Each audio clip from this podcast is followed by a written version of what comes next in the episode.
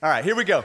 So, um, we are going to be talking more specifically about worship through song this morning, and I thought it might be good to hear from those who lead us in worship through song uh, before we get, get started. So, I'm going to give these guys a chance. You probably aren't aware, this is just probably half, not even half, of our entire uh, worship band.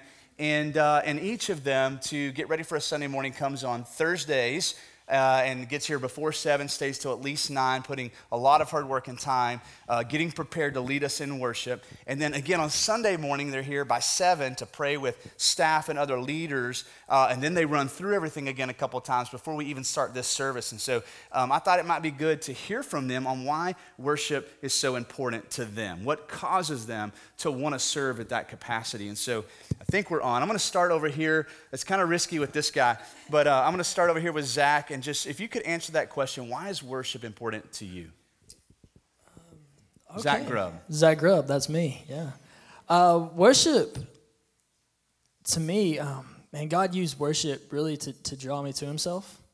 Uh, the music really connected with, with me, and uh, it's kind of what he used to open up my eyes. And, and even today, um, there's, there's just a huge emotional connection uh, with worship music. Um, if you're in my, my truck riding with me, we're probably jamming to some worship music, uh, Shane and Shane or, or Elevation, whatever it is. Um, but it's just, it, God just really grabbed my heart through song and through praise. And uh, worship music is, is the only music that's ever just made me cry, just just bawl. Um, usually while driving to work, it's real awkward. I pull up into work and I just got the, the ugly cry face going on. But uh, that's what worship music um, just does to me and, uh, and means to me. Um, he, he showed me love through, through his song. Awesome. Yeah.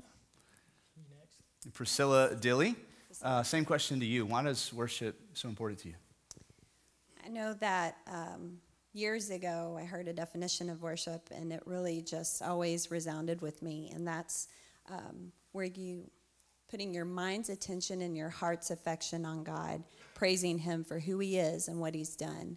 And I've always, always remembered that definition of my heart and my mind and um, being fixated on Him, but just in a constant um, attitude of just praising Him.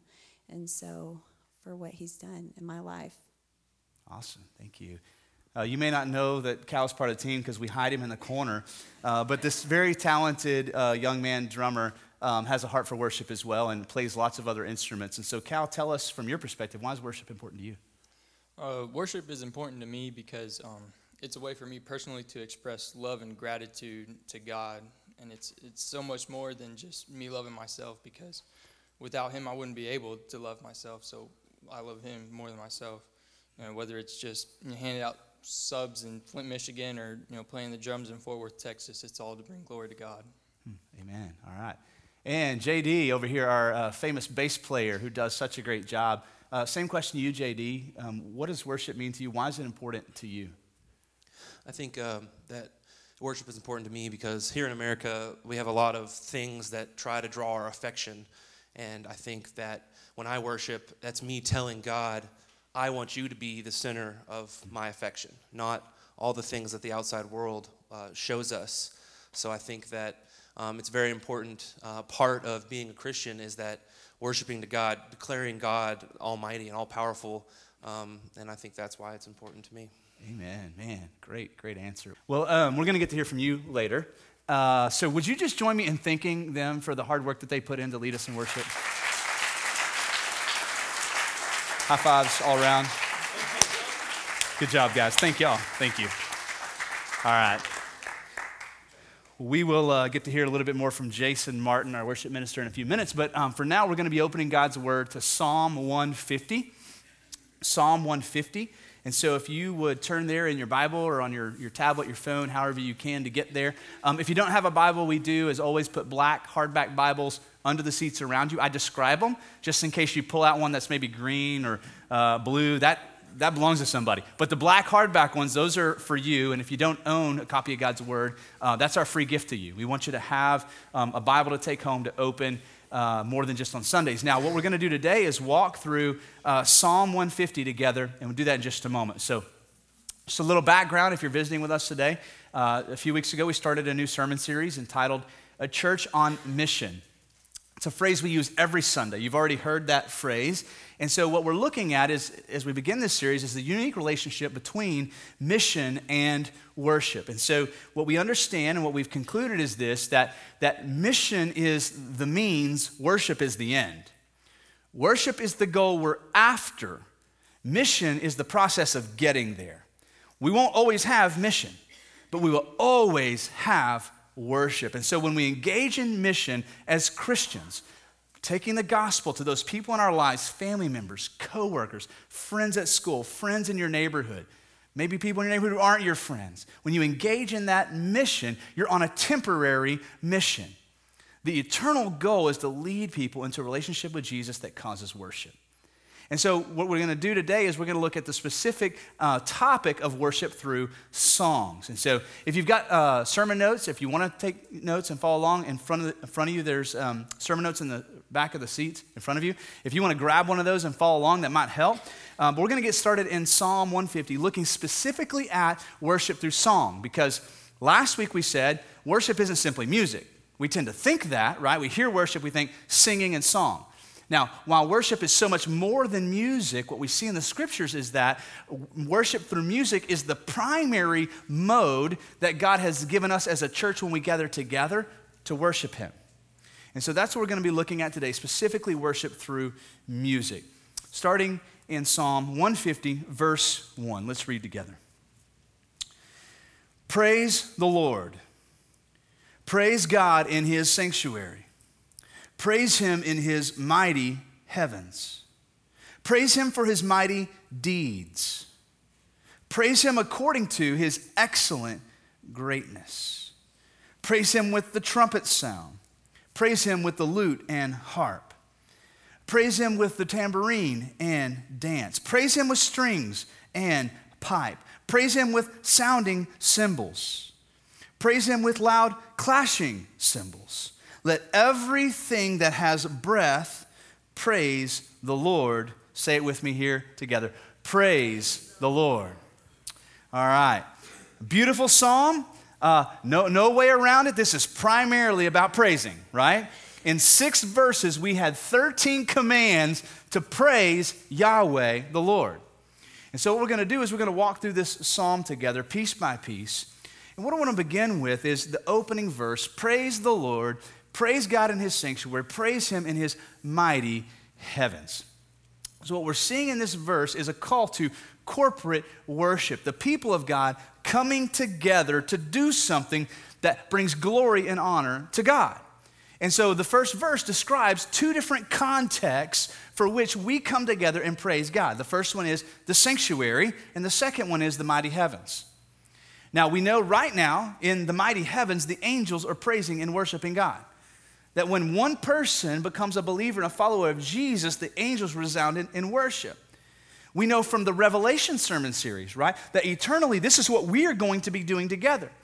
Joining with one voice, people from all different ethnicities and cultures and languages. I don't know what language it'll be in, but it will be in a language because there's words to sing singing the same song to God, joining with the angels and all of creation that we saw in Revelation 4 and 5, 21 and 22. This is what we were created for, right? This is what we were created for. Now, that's one context, the heavens. But the other one is the context for which we gather together here on earth to worship God together. So when we hear the word sanctuary, what I don't want us to think is building. Years from now, this building will not exist but worship will.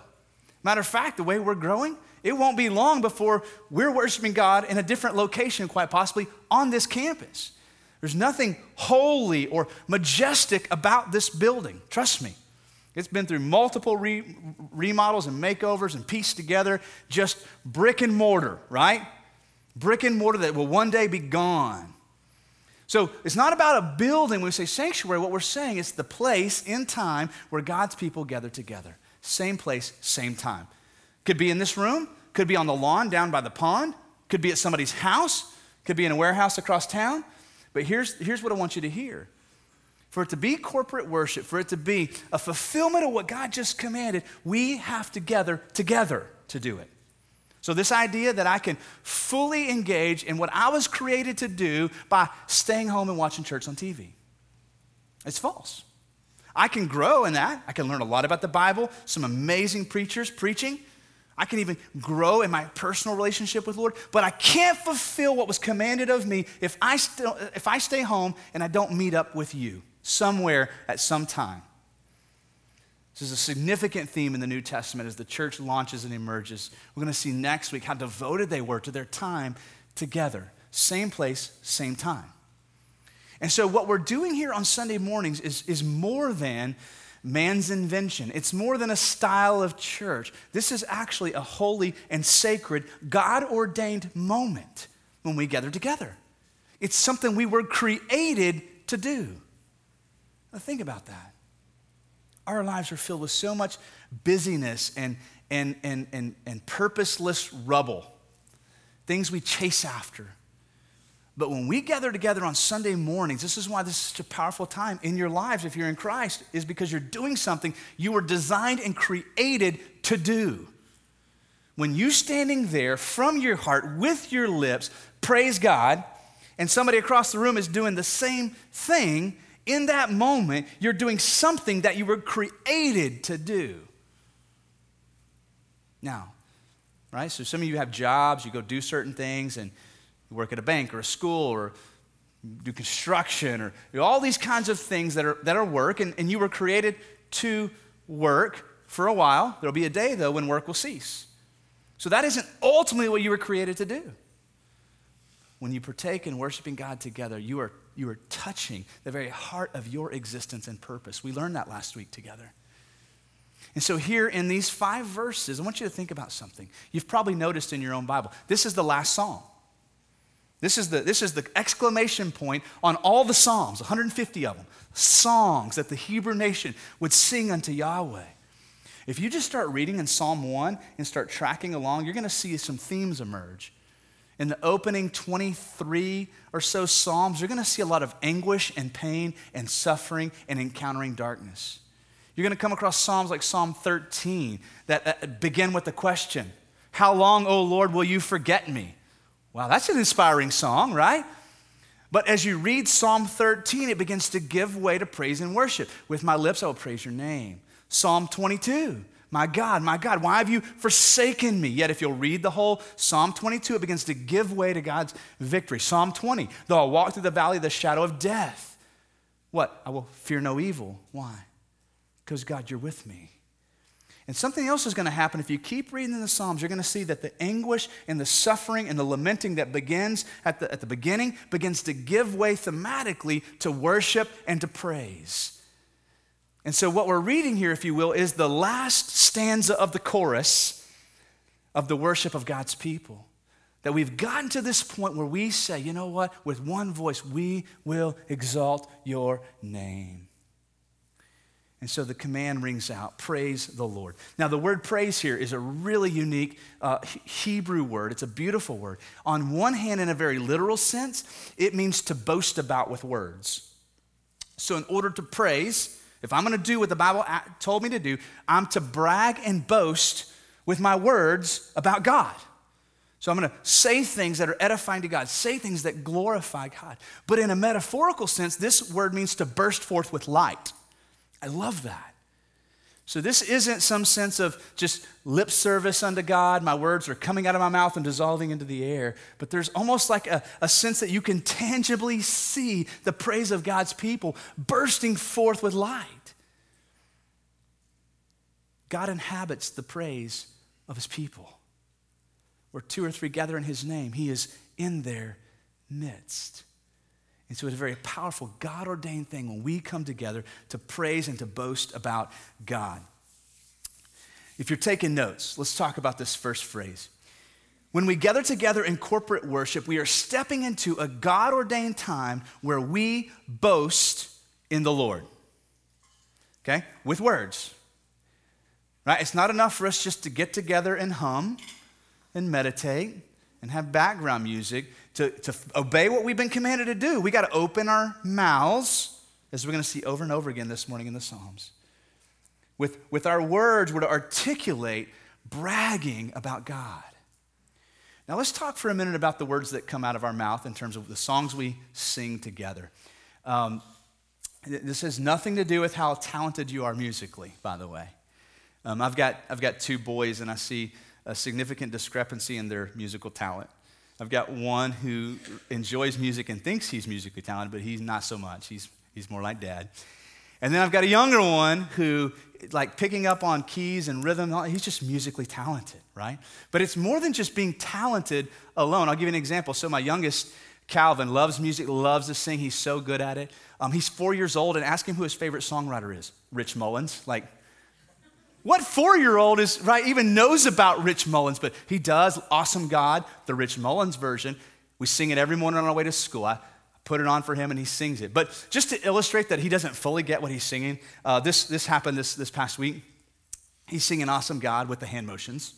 Kind of old school, right? right? My God is an awesome God.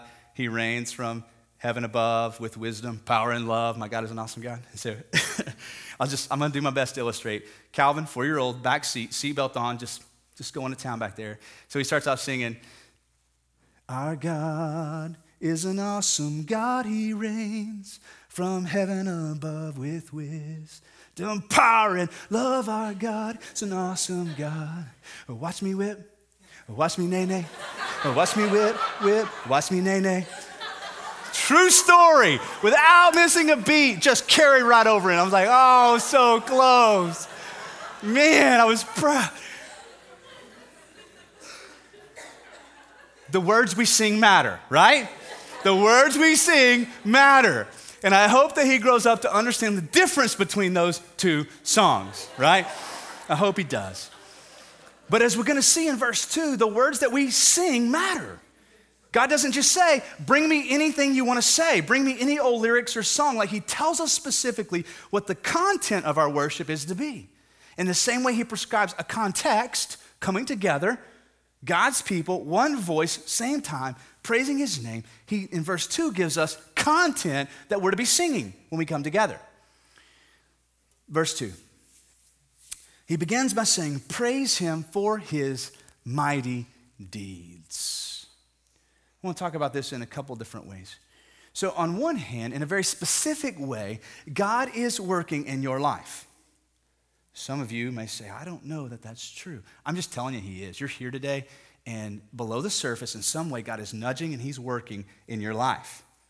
And, and, and, many of you know it, and you could get up here with a microphone and give a testimony of something specific God has done in your life this week. And that fuels your worship. So you come in here and it's on your mind and heart. And as you sing these lyrics about the greatness of God, it's coming from what, right? This place of what He's done in your heart and your life this week in a very specific way. And so the first thing the psalmist tells us is to praise God for what He has done. Now, but we don't have songs, you know, with lyrics to them that get that specific, do we? Right? So maybe for you, um, God moved in a tremendous way this week and, and broke through in some significant way, but we don't have the song to match exactly what he did. So when we say praise him for what he's done, we want to look at the bigger story that God is writing with all of our lives together. God is doing such a tremendous work here at Solid Rock. It's so much beyond what we could have ever hoped for or imagined. Some of you are already aware of this. The church is growing like crazy. First Sunday of this year, we had 238 in services. Last Sunday, we had 334 in a sanctuary that holds 180. So with two services, 360. I mean, by Easter, right, we're gonna, we're gonna be well out of room. I, yeah, that's why we're talking about a third service and making more room for people, right? So we're excited about the work God is doing collectively here. You know, if you read your Bible from cover to cover, you're going to come across lots of stories, lots of examples of the amazing work God does in the lives of his people.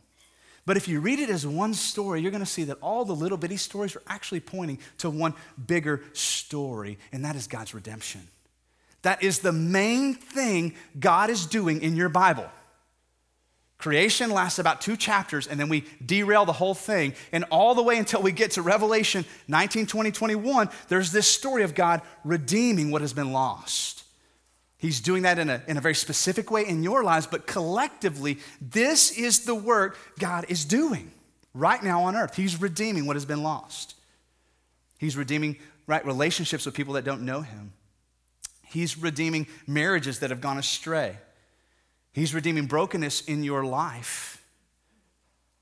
He's, he's redeeming moments where, where, where you've given into addictions and, and pursued your own path, and He's redeeming those things and creating something good and beautiful out of it. And so when we get together to sing, that's the content of praising God for what He has done. Right? And so we sing redemption songs. We're going to sing a song at the end of the service I am redeemed. That's personal and it can also be corporate. Because every one of God's children can stand with one voice and say, I am redeemed. And we could so easily change the words to, We are redeemed. And so we praise God for what He has done. I'm going to give you a couple examples. Um, Glorious Day is a song we sing here. Um, it's a song that was originally written by, by, by one gentleman years ago. Uh, Michael Bleecker recently kind of revamped it, added some music to it. Um, but it's a song we sing here often. You're probably familiar with the lyrics, but here's an example of praising God for what he has done. Look at the verbs in this living, he loved me, dying, he saved me, buried, he carried my sins far away, rising, he justified freely forever. One day he's coming. Oh, glorious day, oh, glorious day. If we went through every verse of that song, every verse of that song is about praising God for what he has done. So, so we're supposed to praise God for what he has done. We, uh, we sang a song just a few minutes ago Jesus paid it all. Such a simple song. Many of you have known and been singing that song for years, but just listen once again to the words of that song. Jesus paid it all. You believe that? I do. Paid it all. And I worship him for that. Jesus paid it all. All to him I owe. Sin had left a crimson stain. He washed it white as snow. Sin had left a crimson stain, and he washed it white as snow. Oh, praise the one who paid my debt and raised this life up from the dead. So we engage in singing that song together as his people. We're praising God, boasting about God for what he has done. The rest of verse 2 gives us another indication of the content of what we're to be singing when we come together. And we also praise him according to his excellent greatness for who he is. Now, I'll never forget, I was at a worship conference and, uh, and Voddie Baucham was speaking, and he made a statement that I'll never forget. It rocked my world, forever changed my theology, my perspective of who God is. He said this to a room full of worship leaders God deserves to be worshiped whether he does anything or not. And see, when I first heard that, I didn't like that. What? I mean, why would I want to worship God who doesn't do something for me? Right? And so, what Voddie went on to show us from the scripture is that God's character is worthy of worship, whether he does anything or not. And the fact that he chooses to do something on top of that makes it doubly joyful, right? But on a, on a foundational understanding, and, and see, here's the thing we got to remember I don't always see the work God's doing. So if my worship of God is solely based on what he does, I'm going to excuse myself from worship because I didn't I don't I don't know what God's done this week, but we know this, don't we? We look in hindsight, sometimes weeks, sometimes months, sometimes years back in our life, and we can see the good work the Lord was doing below the surface. And at that moment, we didn't even know He was working. Right?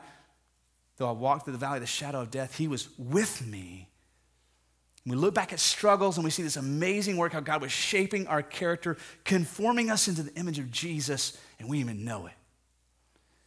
And so not only do we worship God for what he does, right, but we must worship him for who he is. He's worthy to be worshiped, whether he does anything in my life or not. And the fact that he chooses to work in my life makes it doubly joyful. Let me give you some examples of some songs that we sing that are primarily worshiping God for who He is. Um, a song by Kristian Stanfill Beautiful Jesus. Your love, O God, displayed for us as crimson, crimson covered over sinless hands. Your majesty for all to see in raging storms and quiet, cloudless days. God, regardless of what's happening in my life, you are majestic. The song goes on Beautiful Jesus, beautiful Savior. Nothing is greater. Brilliant Creator, friend of mine. See, just worshiping God simply for who He is.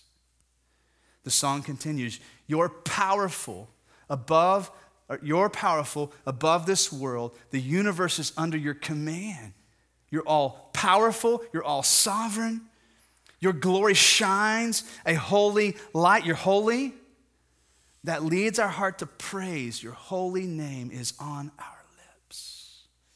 We praise God for who he is. The song continues on. Beautiful Jesus, beautiful Savior. Nothing is greater. Brilliant Creator, friend of mine. Perfect in power, matchless in glory. Nothing is greater. Brilliant Creator, friend of mine. And my lips will sing, my heart will bring praise to you. Why? Because you're the Holy King. It's who you are. So we worship God for who He is. We started off this service with a song, The Lord Our God. And you may not even noticed it, but another song about praising God for who He is. I love the opening line promise maker, promise keeper. Now, there's things God is doing in making promises and keeping promises, but the praise is specifically about who He is. You're a promise maker and a promise keeper. It's who you are. Promise maker, promise keeper. You finish what you began. Our provision through the desert you see it through till the end. You see it through till the end. The Lord our God is ever faithful. That's who He is. He's faithful. Never changing through the ages. From darkness, you will lead us, and forever we will say, You're the Lord our God. Verse 2 In the silence, in the waiting, still we know you are what? Good. Even in the stillness when you're doing nothing, at least from my perspective, you are good. Yes, we can know you are good. Yes, we can know you are good. I love the bridge. So we won't move without you. We won't move without you. You're the light of all and all that we need. So we praise God for what He's done, this amazing redemptive work He's doing in our lives personally, and how He's working on the earth collectively to redeem creation. We also worship God simply for who He is. He's worthy to be worshiped, whether I notice Him doing anything in my life or not. If you're taking notes with us, corporate worship is when the people of God boast, the people of God boast about what He has done and, or simply who He is. So, do the words that come out of our mouth matter? right? We don't just shift from awesome God to watch me whip, watch me nae nae, right? The words matter. We worship God we boast about what He has done and who He is. Now, verses 3 through 5 uh, brings up the interesting conversation about instrumentation in worship. And so from all across the world. We have all different cultures and styles and languages engaging in worshiping God in a lot of different ways.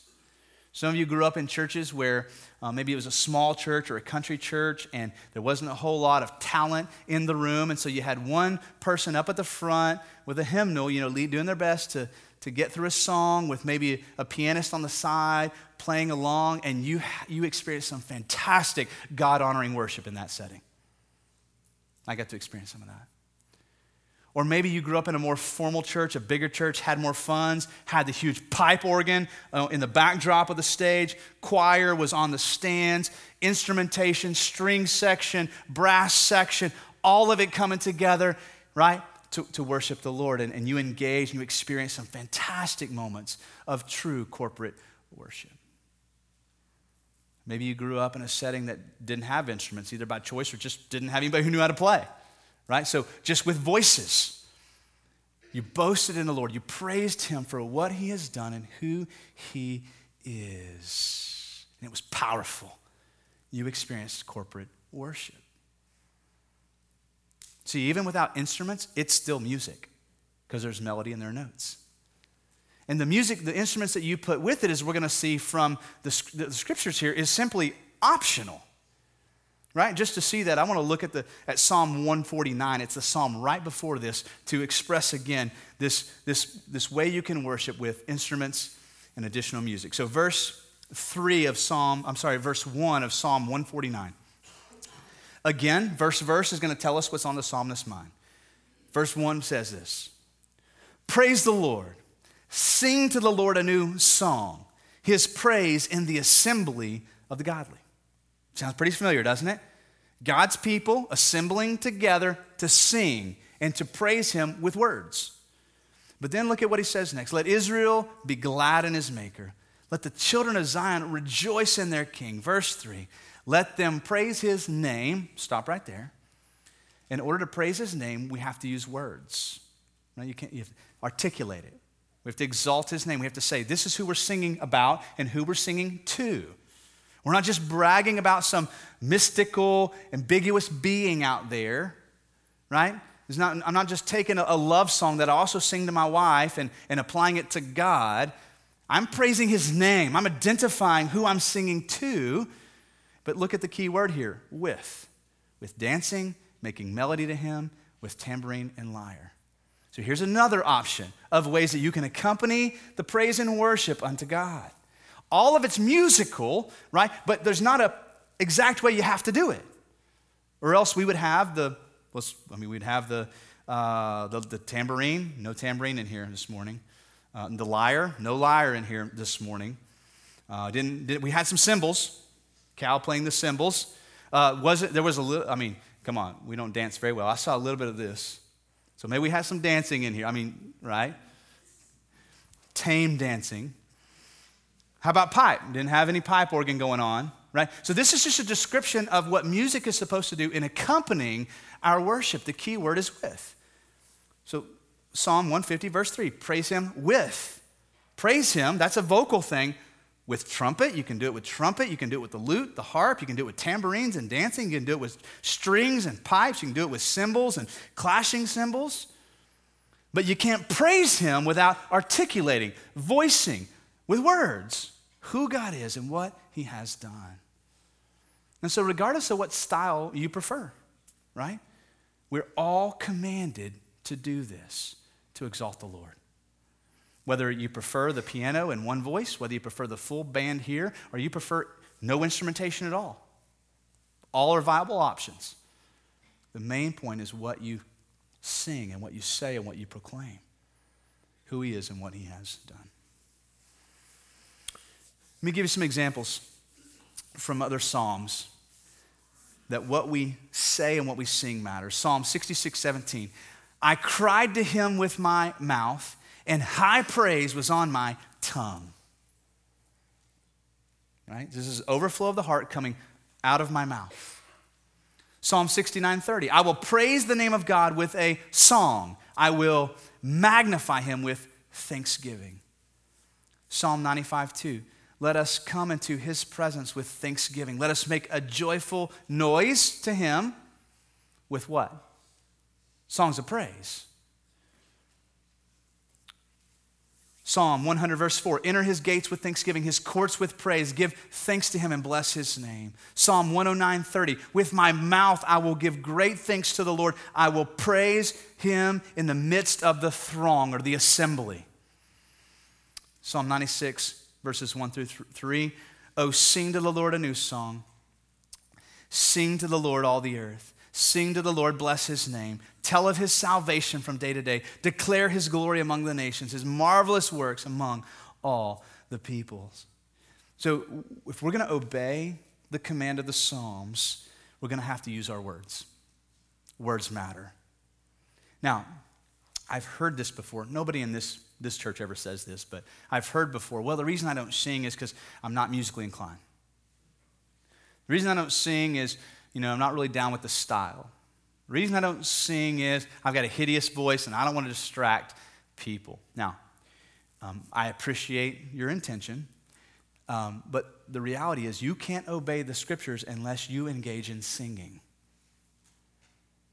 I'm not always comfortable starting a conversation about the gospel with somebody. I'm just not. But I'm commanded to do it.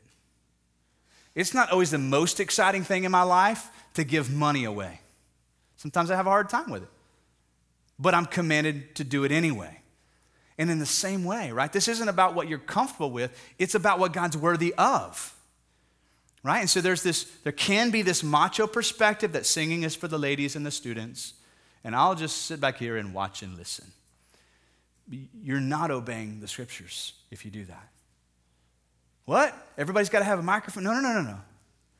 You're commanded to praise God with your lips when you gather together with the assembly. There's no other way around it.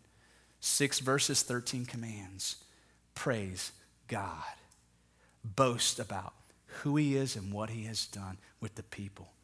You don't have to sing so loud your neighbor can hear you, right? Because you're not singing to them, you're singing to God. But open your mouth and boast about how good God is. Verse 6 Let everything that has breath praise the Lord. You say the last three words. Yeah.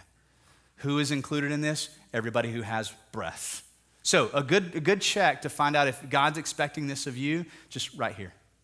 Or right here, whichever way you prefer. Like, if you have a pulse and your lungs are working, God is saying, I am commanding you to praise. Whether you're musically inclined or not is beside the point. Think of it like this.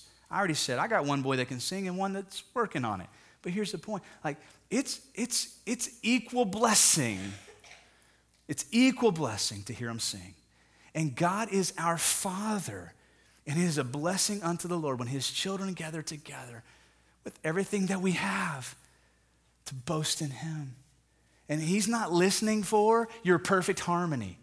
Matter of fact, sometimes he might say, you know what, keep your harmony to yourself. You're distracting people, and you're not as on key as you think you are. Just, right? Just sing.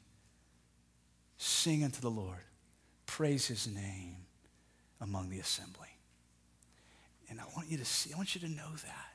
What we do here on Sunday mornings is not about a style or a way to do church. This is about us seeking to obey our Heavenly Father, and we bring our voices together to worship.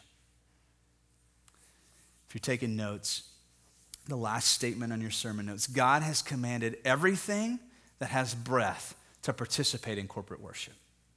God has commanded everything that has breath to participate in corporate worship. So it's not enough for me just to say, well, I do my singing in the car. I've been called to get together with you and sing and to lift our voices together unto Him. Now, we started this sermon series with this statement mission exists because worship doesn't. This is what we're after here. When we get together on Sunday mornings, it's just a snapshot of what we will do for all eternity.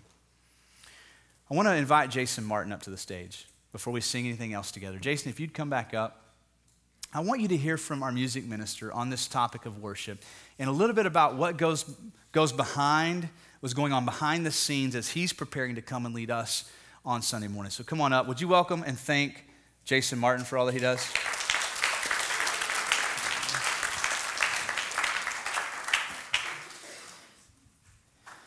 Um, I just got a couple of questions for you that I think would be helpful for us to know and to hear your heart on some things. So, um, Jason's been at this role specifically since October, been serving in this capacity since 2008 ish. Um, so, a long time he's been serving as a volunteer, but now God's called him to lead this team. And so he's our worship minister, been in that role since October the 18th, I think, was your first Sunday. Uh, doing an amazing job, by the way. Um, and so I would like to hear from you. One of the, the things that we told you when we interviewed you is that we want you to be the gatekeeper on the songs that we sing. In other words, not just any song will do. He's got to be the one who says, yes, this song gets to enter into the database of songs that we sing. So if you could just for a minute share with us what is it that you go through in your mind and heart before you allow a song to go into the database from songs that we choose to sing on Sunday morning? Yeah, so we listen to a lot of music, and, and one of the awesome things about what we do up here is, and you got to hear from our team earlier, these guys have such a heart for what we do. Uh, they come to, you know, they bring songs all the time. So we're, we're just, we're listening. And, and really what we listen for is what we're singing scripturally accurate? Like, can we sing this and back that up with the book, with the Bible? Um, you know, there's there's a ton of other things that, that really go into it. Is this is this where we are as a church body, as a church family? Can we sing this together and really, really mean that?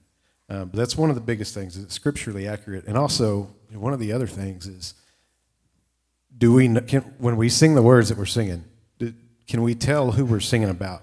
Are we singing the name of Jesus? Are we lifting that name up? Is it the gospel that we're singing? And so those are those are really two of the biggest criteria for for what we will do here. Hmm, That's really good. So, um, so not just singing random love songs that could apply to Jesus, but Right. singing songs that identify this is who we're singing to. Um, I really appreciate that take on it. So, um, when it comes together, when it comes to putting together the songs we sing on Sunday, okay, I know that there's a lot that goes into that, technically speaking, and and so if you just talk about that, you're going to be over most of our heads. But um, but could you give us a little bit of insight to the process um, that you go through every week to get us to the point where we know what songs we're going to be singing, what key we're going to be singing, and where they're going to fit in the service? What's the criteria you use, and the, what does the process look like for doing that? Sure. Yeah. So I personally like to get in the Word, and that's to, to do what we do continuously. Um, knowing where He's going to be at in the sermon, knowing what scriptures He's going to be landing on. I love to just read through the scriptures, and sometimes what they what it's speaking to me is is not always exactly on on par with the direction He wants to go, but we're getting perspectives. It's from the same Word. I, I like to, to soak in the Word. I like to know where we're at. Um, I pray a lot. What is this week? What what is this about? Again, where are we at? There's there's so many songs on the list. If you were to to look at our list, it, it can be overwhelming. Uh, but but it has to ultimately fall in line with the gospel. Not every Sunday do we get up here and we can pull every song together that's going to line up exactly with the sermon.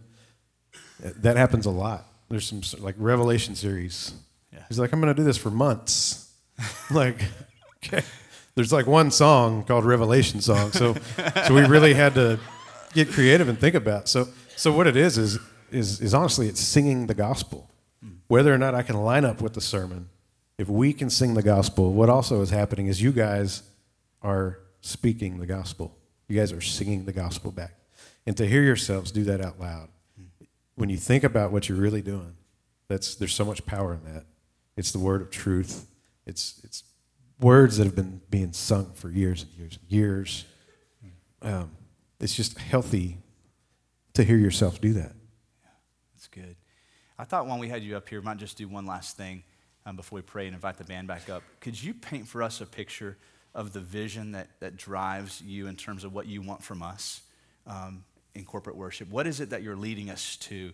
What is it that you're looking for that would cause you to say, you know what, we've arrived, we've met our goal here as a church? Could you paint us a picture, describe that a little bit? Yeah. So I mean, there's there's obviously there's there's vision in what we do, and there's intentionality about what we do. Um, you know, one one of the unique things that we have from this vantage point when when we lead in worship, you you see the Spirit move in this room, and so week in week out, like no matter how tough things get, no matter how tedious it is to put this set together, put this service together, there's there's this unique point of view we get to see, and that's the spirit moving through the room. When hands go up, like that's just not something we do normally. Is just is do this. That's that's the spirit. So from the worship team, we want to be led by the spirit, and then we're led by watching you guys. So you know, a vision moving forward is when we start the song and you guys are leading this room. You guys are singing so loud that we can't hear. He said it earlier, and that was spot on with, with what I'm thinking. Man, that's that's my vision for the for, for the worship in this room. When whether you've been coming here for years or this is your first Sunday here, like you walk in the room and you just know there's just something different about what's going on today. Like I want you to know that that's that's worship. I want genuine worship to be felt here, and, and I can speak for our team. That's that's their hearts. That's where we're at. So hearing you guys belt it out just is, is amazing. It's awesome. We're a family here. We think you know there's unity in what we do. Hmm, That's awesome, man. Well, I appreciate you taking time to talk a little bit about worship with us. And so, I'll tell you what, let's stand together and let me pray over us before we sing and, uh, and allow God just to prepare our hearts to engage in corporate worship through song now. Father, we are so um, overwhelmed by your goodness, by the majesty of your, God, your character and your identity, God, who you are. God, we're also overwhelmed and overjoyed by the work you do in our lives. God, each of us is undeserving. God, each of us is, is, is, has lived a life that would say, you know what, you'd be perfectly just if you just overlooked us. But God, you don't overlook anyone. And you continue to do this amazing work of calling people out of darkness into the light. You, can, you continue to do this amazing work of touching brokenness where it is and healing it. You continue to do this amazing work of restoring relationships that otherwise look like they were doomed to end. God, you continue to do this amazing work of setting captives free and breaking addictions. God, you are worthy to be worshiped, whether you do anything in our lives or not. And it's doubly joyful to know that you never cease to work. Holy Spirit, move across this room as we sing now. We pray this in Jesus' name.